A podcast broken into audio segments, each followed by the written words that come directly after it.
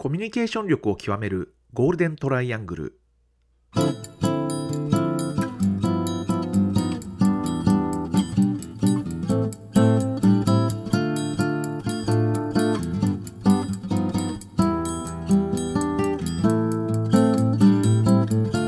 仕事でコミュニケーションを扱う3人がこれまでの経験や最新の話題を語りながらコミュニケーションとは何かを一緒に考えていくポッドキャストです。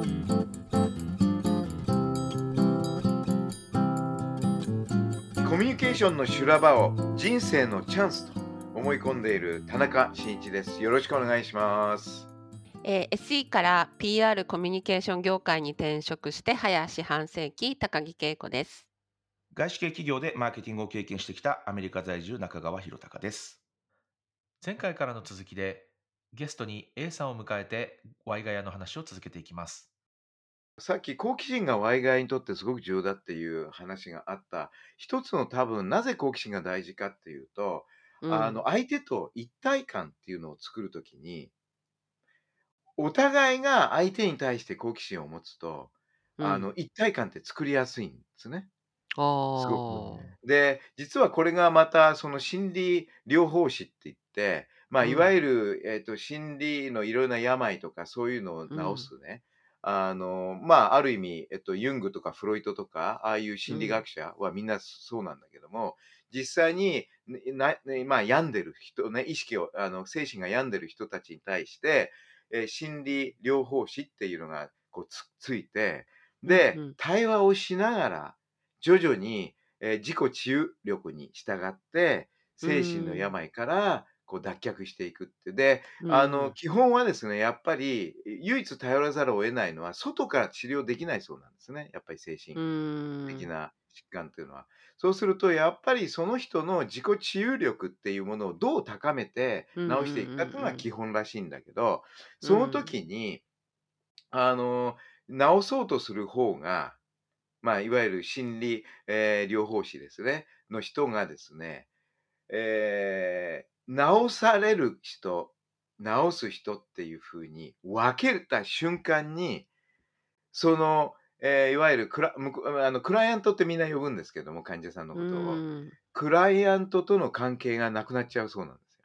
ああ、なるほど、ね。つまり自分は教える側あなたは教わる方っていうことを心で少しでも考えた瞬間にうーん。相手との関係があのし切断されるっていう。うん。だから、えー、とそれは何をしなきゃいけないかっていうとあのいわゆるその分けるっていうことをね治療する側と治療される側っていう分けるという概念そのものをもうなくさなきゃいけない。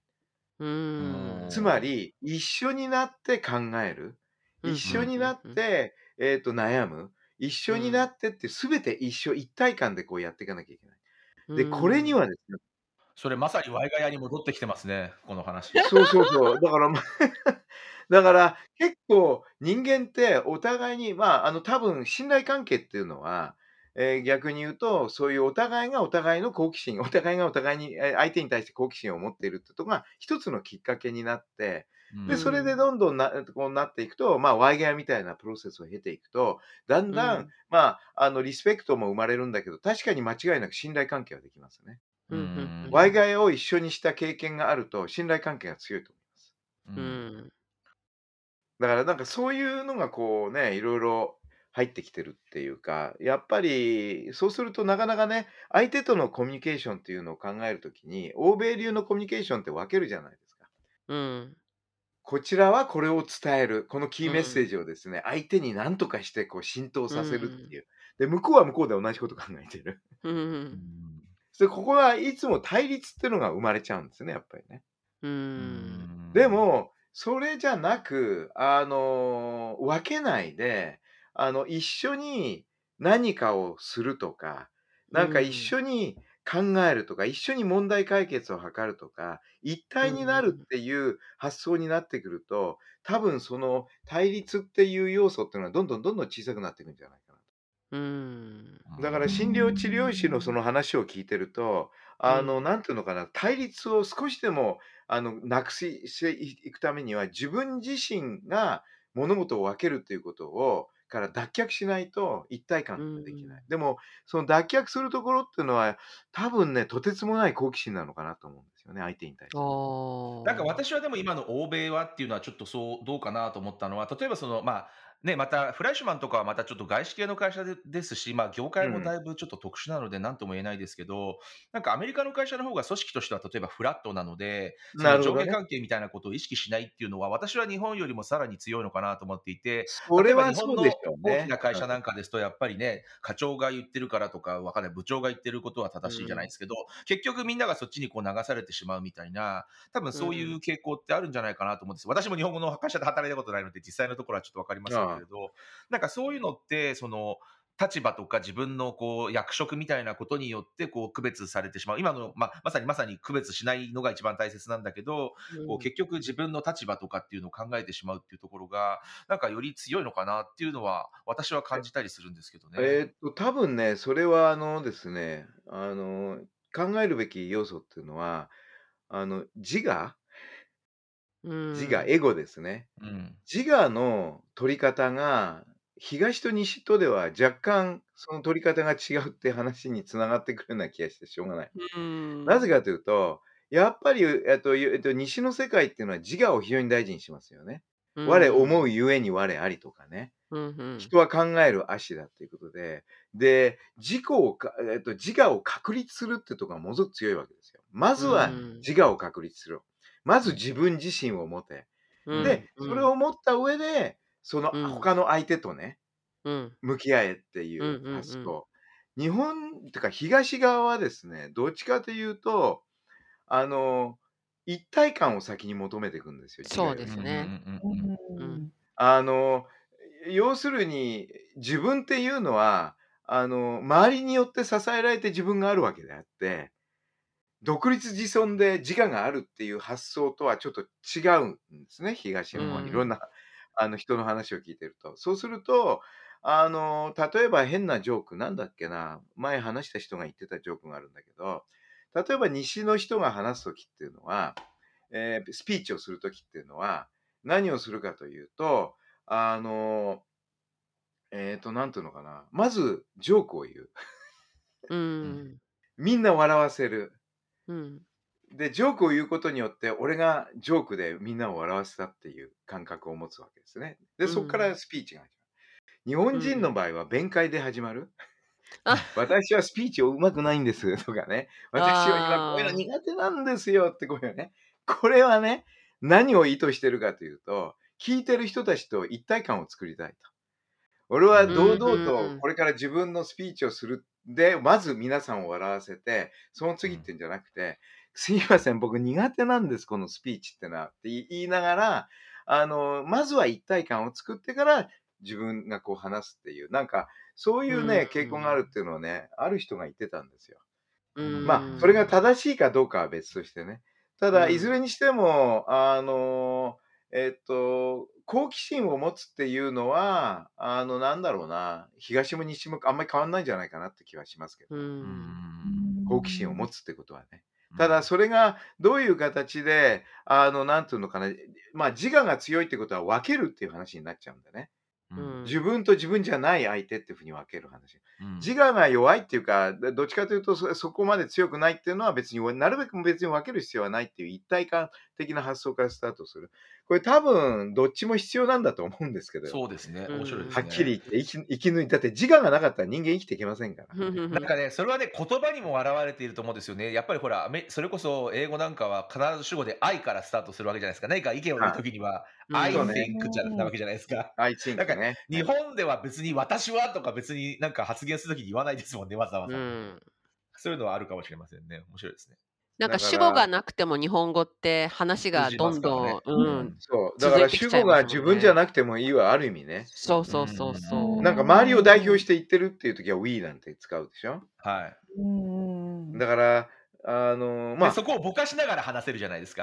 そうそうそうぼ誰かが言ってるんですけどとか言いながら、ね、そうそうそう逃げられるからね。ね。逃げられるから、そっちの方がぼかした方が愛なんからね。で、でも We と I で言ったのはあれだな。あの大統領で、歴代の大統領で言うと、えっ、と、ほとんどのアメリカの大統領っていうのは愛なんですね、すべて。あ唯一例あ。外は2人いて、ね、1人は You。これはケネディ。うあなたん。方なんだと。ね。あうなんた方うん。がこの国を作らなきゃいけないんだっていう You って出したよね。で、もう1人がオバマの We ですよね。うん。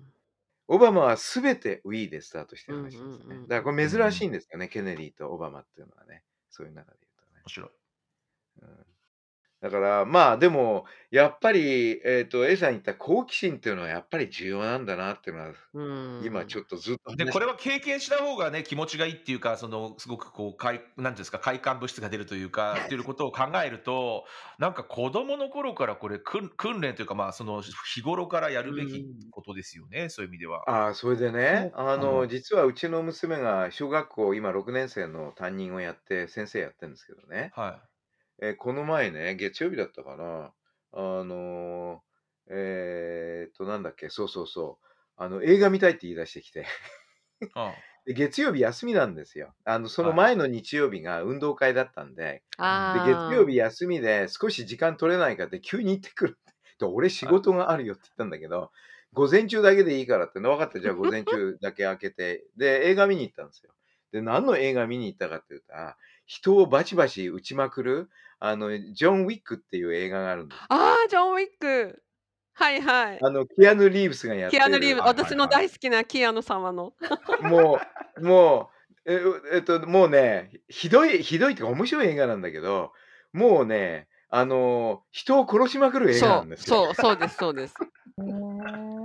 そうなんです。もうね、あれ、もう、あの、4回、もうもうパート4 4そうで完結になるんですね。ですよね。はい。で、それ見た後ね、教育論に入ってったわけね。あの、飯は食いながら、昼飯食いながら。でない。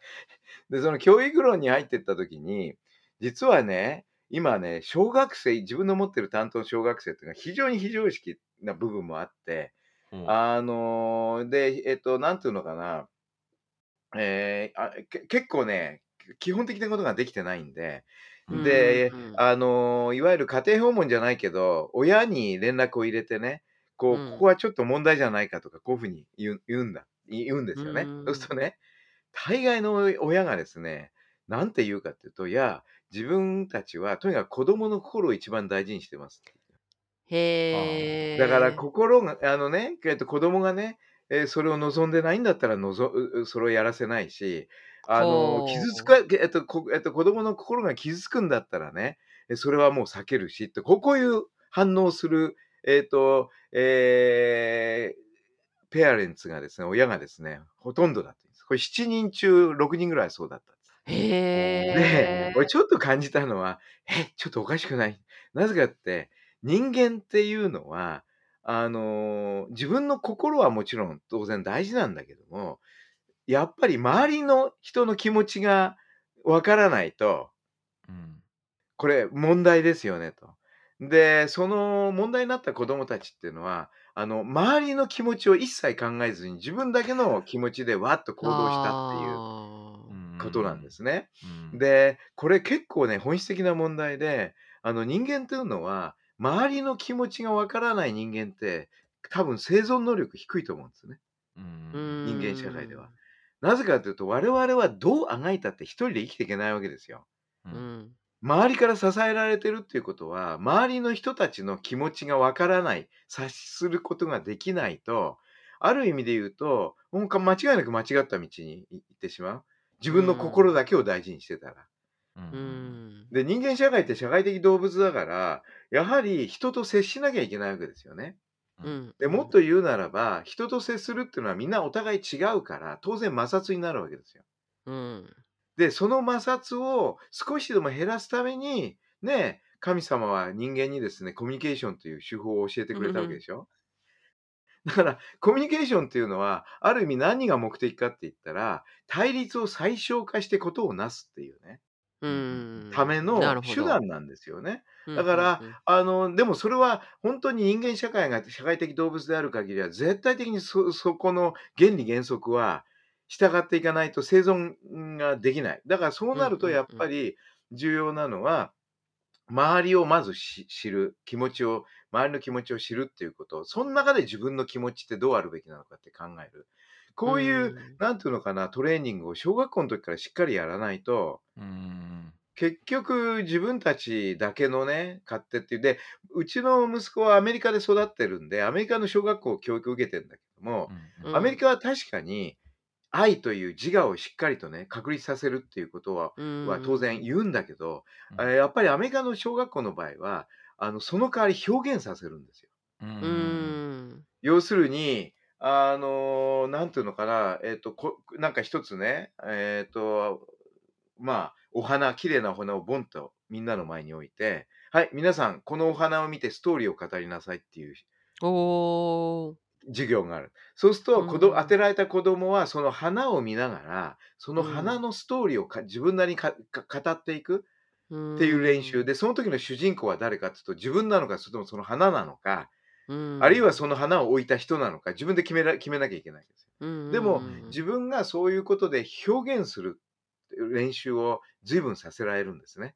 で、表現すると何が起こるかって必ず反応があるわけです、周りが。うんうんうんそうすると当然ながらその反応に対しても表現し返さなきゃいけないっていう。うんうんだから、ある意味で言うと、そういうプロセスを通じて、相手っていうものを認識し始めるんですよね。うんだから、アメリカは確かに、えっと、愛っていうところをしっかり教え込むけども、一方で、えっと、それをどう表現すると、周りから叩かれて、うん どう表現すると周りから褒められるかっていう、そういう、なんていうのかな、あの、えっと、教え方っていうんですかね。だから、あのー日本人はなかなか欧米人と比べると、あの、表現が貧弱ですよね。弱いんですよね。うん大げさじゃないんですよ。うんうんうんアメリカ人みんな大げさにやりますからまあ確かにでもそうですね。大げさにやればその反動もすごいはずなんですよね。うんそうするとその反動も受け受けるっていう教育を受けるから、うん徐々に相手の立場に立って考えるっていう発想もだんだん生まれてくるわけですよね。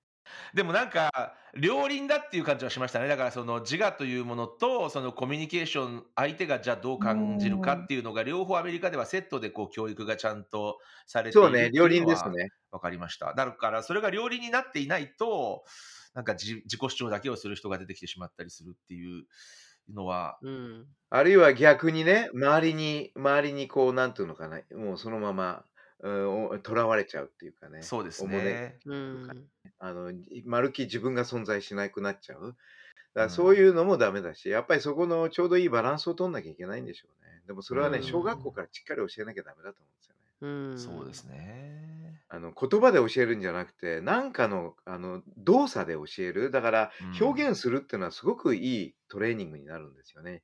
うん。自分、だからそれがまたダンスに戻るけど、うんえでもだ小学校の時に創作ダンスとかっていう授業ありませんでした？ありますあれね。なかったえ？そんなの。なか私だけかな？小学校とか中学校。ある？あれ？ここですよね。世代間の差があったあったあった、やりまし。た。そうなんか小学校とかえ中学校の時に創作なダンスっ何て体やるんですか？育の時間にあった。うん。自分で勝手に踊ればいいんですか、そうです。自分でなんかそのそうあの創作ダンスだから。考えて踊る。あ考えて踊るんですか？うん。だからその考えてってかだからそのダンスをね創作ダンスだからなんかあ、そそううか、考えてこう創作してこう出すわけですね。で、そういう時は創作ダンス。な何なんだろう？何が鍵になるのかな？まあ表現としては面白いでしょうね。うん。なんだからか授業があったような気がするしなんか今って読書感想文とかあるんですかね？読書感想文それからなんか創創作その読書感想文以外にもその作文っていう授業ってあるのかな宿題とかって今でもあるんですかね？あるでしょうね。なんかすご僕小学校いいたのは随分昔だから。そうですよねでもなんか夏休みとか冬休みって必ず最後読書感想文とかその作読書文とか感想文ってありましたね、確かに。ねすっごい大変じゃなかったですか？ありましたね。大変でしたね。大変でしたよねうん今ってどうなんだろう？と思って。でも、うその大人になって考えると、その、あれあれもだから訓練になってましたよね。ど本読んで自分の感想文を書くとかうんっていうのもなんか表現のなんか表現をするまあっていうことの、ぼ僕が一番表現を学んだっていうのはやっぱりね、あの中学2年から高校2年の間、寮に入ってたんですよ。ああ、で、もともと一人っ子だから、話うん。下手っていうのと、人見知りするのと、それかうらコミュニケーん。ション取るのがダメだったんですよ。で、えっと、中学2年の時にですね、寮にぶち込まれてね。うん。で、両親は海外に行っちゃったから、だかうん。ら寮生活をだから4年やったのかな。で、その寮っていうのおお。が、基本的にはね、中学、高校全部一緒の寮なんですよ。で、全寮制じゃああ。ないんだけど、少なくても僕がいた寮は何どのぐらいいたんだろう、150人か200人ぐらいいたのかな。で、へえっえ。と、えっとね、4人部屋。ううーん。ーん。で、中学1年から、ええ、2年、3年、高校1年から3年まで全部で、だから6学年がその中にうわってこう入るわけですよ。へえ。で、あの、その時に初めて、なんていうんですかね、あの、いわゆる自分自身のそのコミュニケーション っていうか、つまり自分自身をどう表現するかとか、どうするのかっていうのを徹底的に叩かれましたね。うー。うんーん。あれがなかったら僕は今頃、なんですかね、のたれ死んでんじゃないかと思うぐらい、あの、人間としては、あ、ダメだったでしょうね。だってコミュニケうーションが取れなかっん。たからね。今からは想像つかないですよね。いねえ。や、どうでしょうね、わかんないけど、特に日本に帰ってきてから、あの、えっと、ローデシアっていうとこに行ってたんでね。で、そこで結構チャレンジングだったんだけど、結構逆にそれを乗り越えることによって非常に元気が出て、あの、うその時ん。の、まあ、6年間は楽しかったんですけど、日本に帰ってきたらまた逆差別受けちゃうんですよ。うーん。つまり、むむローデシアに行った時は、お前白人じゃないないだろうっていう風に逆差別をひゃ差別を受け、今度日本に帰ってきたら、お前中途半端な日本人だなって言われうて、ん。逆差別を受けるわけですよ。だから、結構ダブルダブルでこう、えっと、なんか差別っていうのを受けてて、で、うそん中でん。やっぱり基本的にはですね、だからコミュニケーションがちょっとね、苦手、人と接するのが苦手っていう感じなんですね。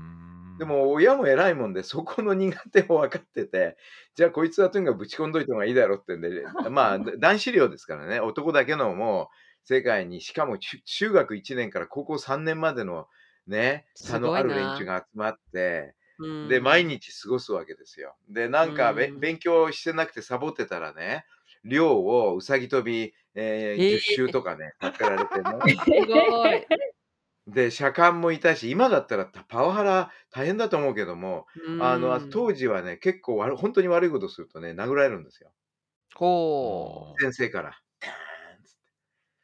で、僕は基本的には殴られた僕の責任で殴られたことはないんだけど、自うん。分の友達が左官の先生と喧嘩っていうかね、怒られうん。て、で、僕が止めに入ろうと思ったら、左官の先生が僕を殴ったっていうのがあったんですけども とばっちりを受けたっていうのはあったんですけどね。でも、まあ、そういう中で、あの、ずっと生活してると、徐々に、え、どうやってひ違う人間とこう付き合っていけるのかとか、う自分はん。どう対応しなきゃいけないのかとか、自分はこういうことやっちゃいけないなとかね。だからそういうのを学べるんですよね。体ふ得できるんですよね。だから多分そこあたりが一番大きかったんじゃないかと思いますけどね。うあの、ん。僕のトランスフォーメーションにおいては。で、それでそっから大学だから、まあ、大学はね、あの、まあ、普通にね、そういう意味では、そこでの経験があったから、人とこう、逆にままともにもっと話せるようになったっていうか、うま、ん。逆になっちゃったかな。今度は話しすぎ？多分ね。そこが逆だから大学で全部うっせきしてきたものっていうのそっと、えっか。とが、一斉に大学で爆発しちゃったんですよね。うそれはあん。りますよね。私もでも男子校だったので、なんか、いや、大学に行った時にやっぱり環境がなんか全然違ったので、なんか、おおっていうなんか、そうでしょ、差が男子校ってそうなるでしょ？ね。はい。ありましへもう。男子校なんかも。う、うわってて、男女共学だなんて思っちゃって。で、もう初日の時に、えっと、なんか説明会受けてる時に、えっと、あの、ナンパしましたよ、もう即。で、即断られてショック受けて。あ、そうか。あの、手軽に声かけちゃいけないんだってのは初めて日々学びがあったわけですね。日々学びですね。あれが大学入った一番初めの学びですね。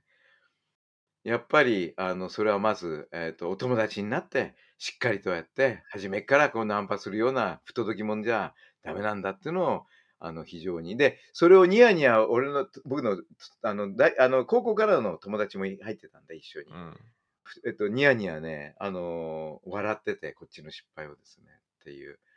だからまあ、そういうとこから人間って育つんですね。はい。あ、でも、私も似たような経験がああ、って、私は女子校だったんですけど、あ、で、大。学は完全にあの女子が少ない、あの理系の大学に行っちゃったかそうら、すっうごいギャッん。プがあって、で、女子だけでもう何でも話してたから、その大学行った時に、多分その話、なんて言うんだろう、話すもうこあの内容がやっぱ女子校っぽいその内容が最初の頃ってなんかもう自然に出ちゃうからなんか男の人がっていうかもうね男子学生がいっぱいいたから本当に変な人からすごいかっこいい人まで、まあ、本当にいっぱいいろいろいてそれで、えー、ともうみんなで学食で結構1年生の最初の頃とかで話してる時に本当にえっと、私たちの私の同じグループの中に、あの、渋垣隊のもっくんにほんとそっくりな、そ分っかりますよね。もあのあの当時の渋垣隊のうん。もっくんって、マほんとかっこジ？いいじゃないですか。いや、かっこま、いいですよ。別に私は渋垣のもっくんのファンではなかったんですけど、でもほんとにあの綺麗な顔立ちの あの、いて、同級生に同じクラスになっへて、で、え。あの、学食でいっつもだからみんなでなんか最初の頃って友達になるのでご飯食べるじゃないですか、お昼でもお茶でも。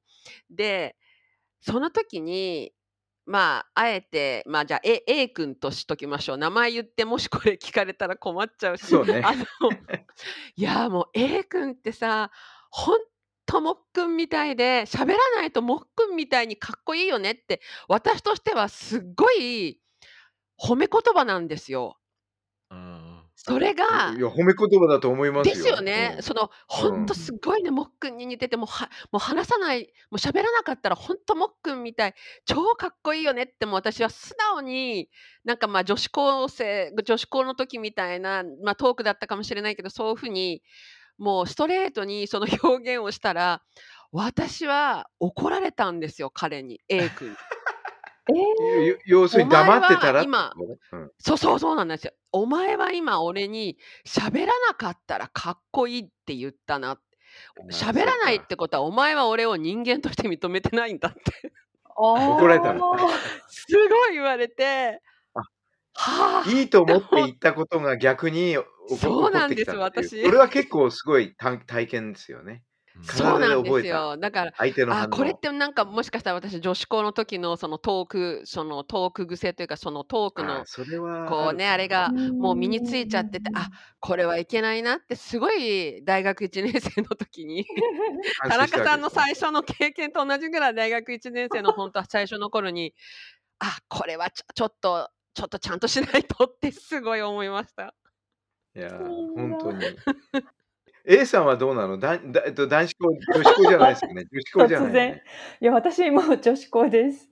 ああ、のほんとに？そう、あ、でも私ほらこにいるのみんな別学です男子。校と女子校ですね。うん。あ、そうだった。だから合コンしてたら出会ってたかもしれませんよね。で、ね、年が違ねうのか、田中さんとごめんなさい。私がちょっとだいぶ違ねうんで。そうですね。でもさでもさ、これ面白いな。一度議論したいですね。女子校 VS 男子校っつって。あああ、いいですよいいですよ。白い男子校って何なのか。女子校のメカニズムはどうなってんのかとかね。女子校え面白い結構面ですよ白いと思うよ。楽ね。しかった。すっごい最楽しかっ。高だったた。ああ、すごいな。ほんとに、すごい私な。高校時代が一番楽しかったです。あ、ほんそう、私と？も楽しかっあ、た。やまあ、っ大学時代もそれなりに楽しかったけど、高校はまたうん。全然違う。え、マジ違で？うう。ん、楽しかうん。った。え、ひろちゃんどうだった？どう？高校生時代が一番た楽しかった？私もでも、ま、どうだろう。ま、なんか全然違う楽しみですよね、なんかね。ああ、そうね。う。うんん。何？全いや、然わかんない。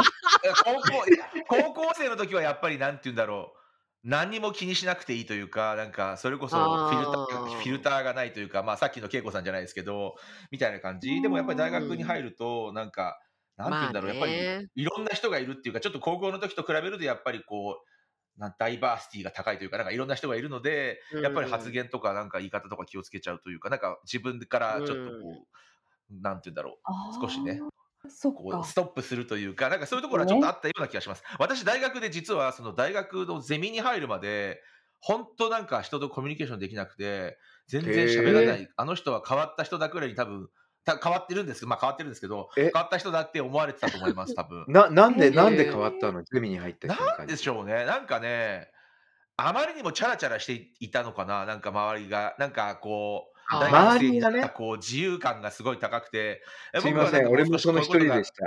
ういうことがこういうことが勉強したいっていうふうに思ってたので、なんか、なるほどね。もう少しなんかが授業にすごいこうもう少しか勉強したいなっていうのがあったので、へあなんかちょっとー違うなって思って、あんまり実は友達になれなかったっていうのが私は、うんでもゼミでないですけど、ちょっとあります。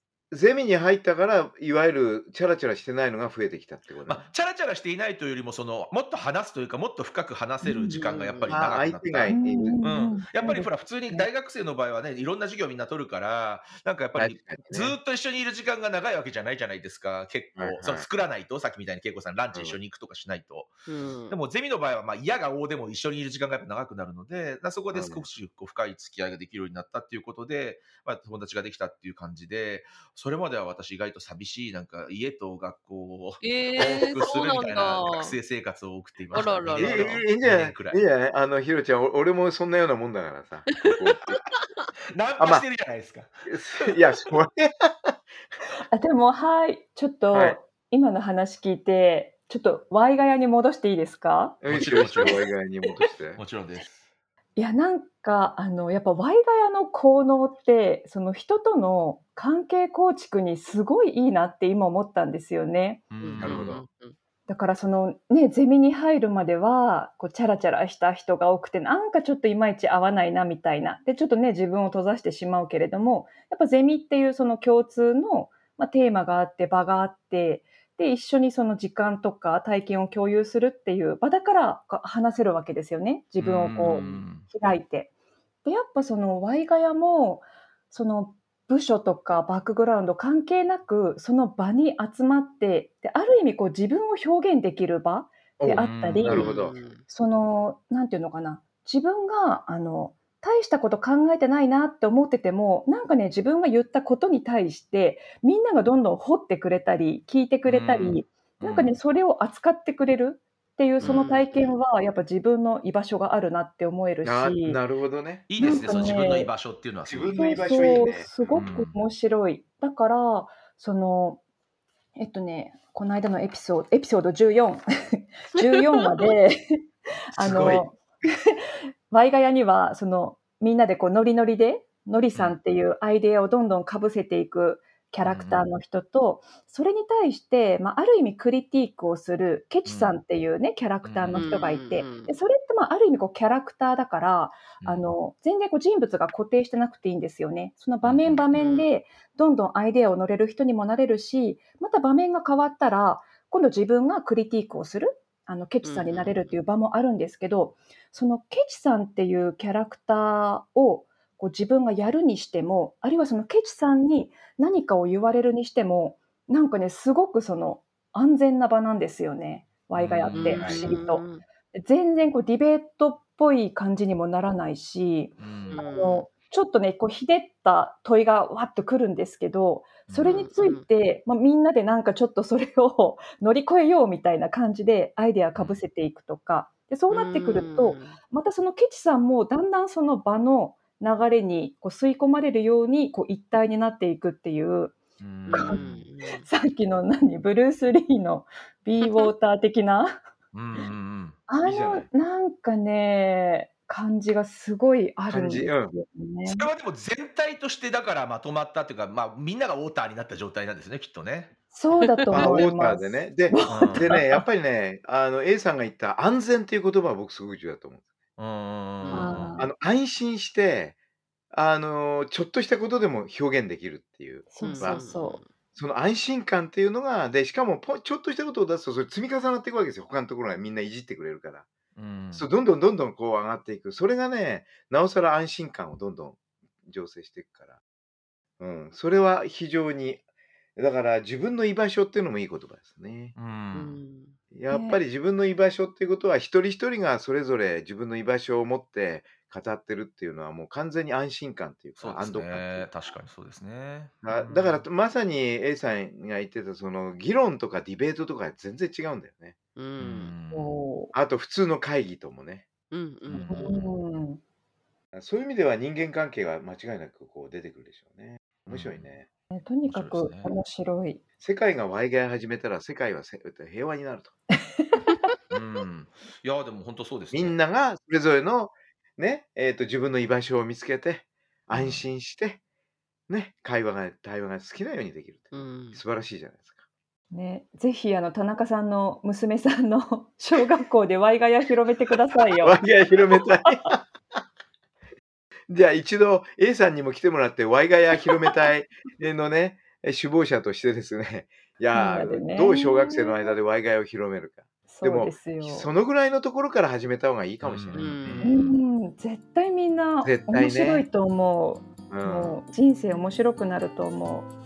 そう、間違いなく、あ、これ人生面白くなる。ワイガヤで人生面白くなるって言。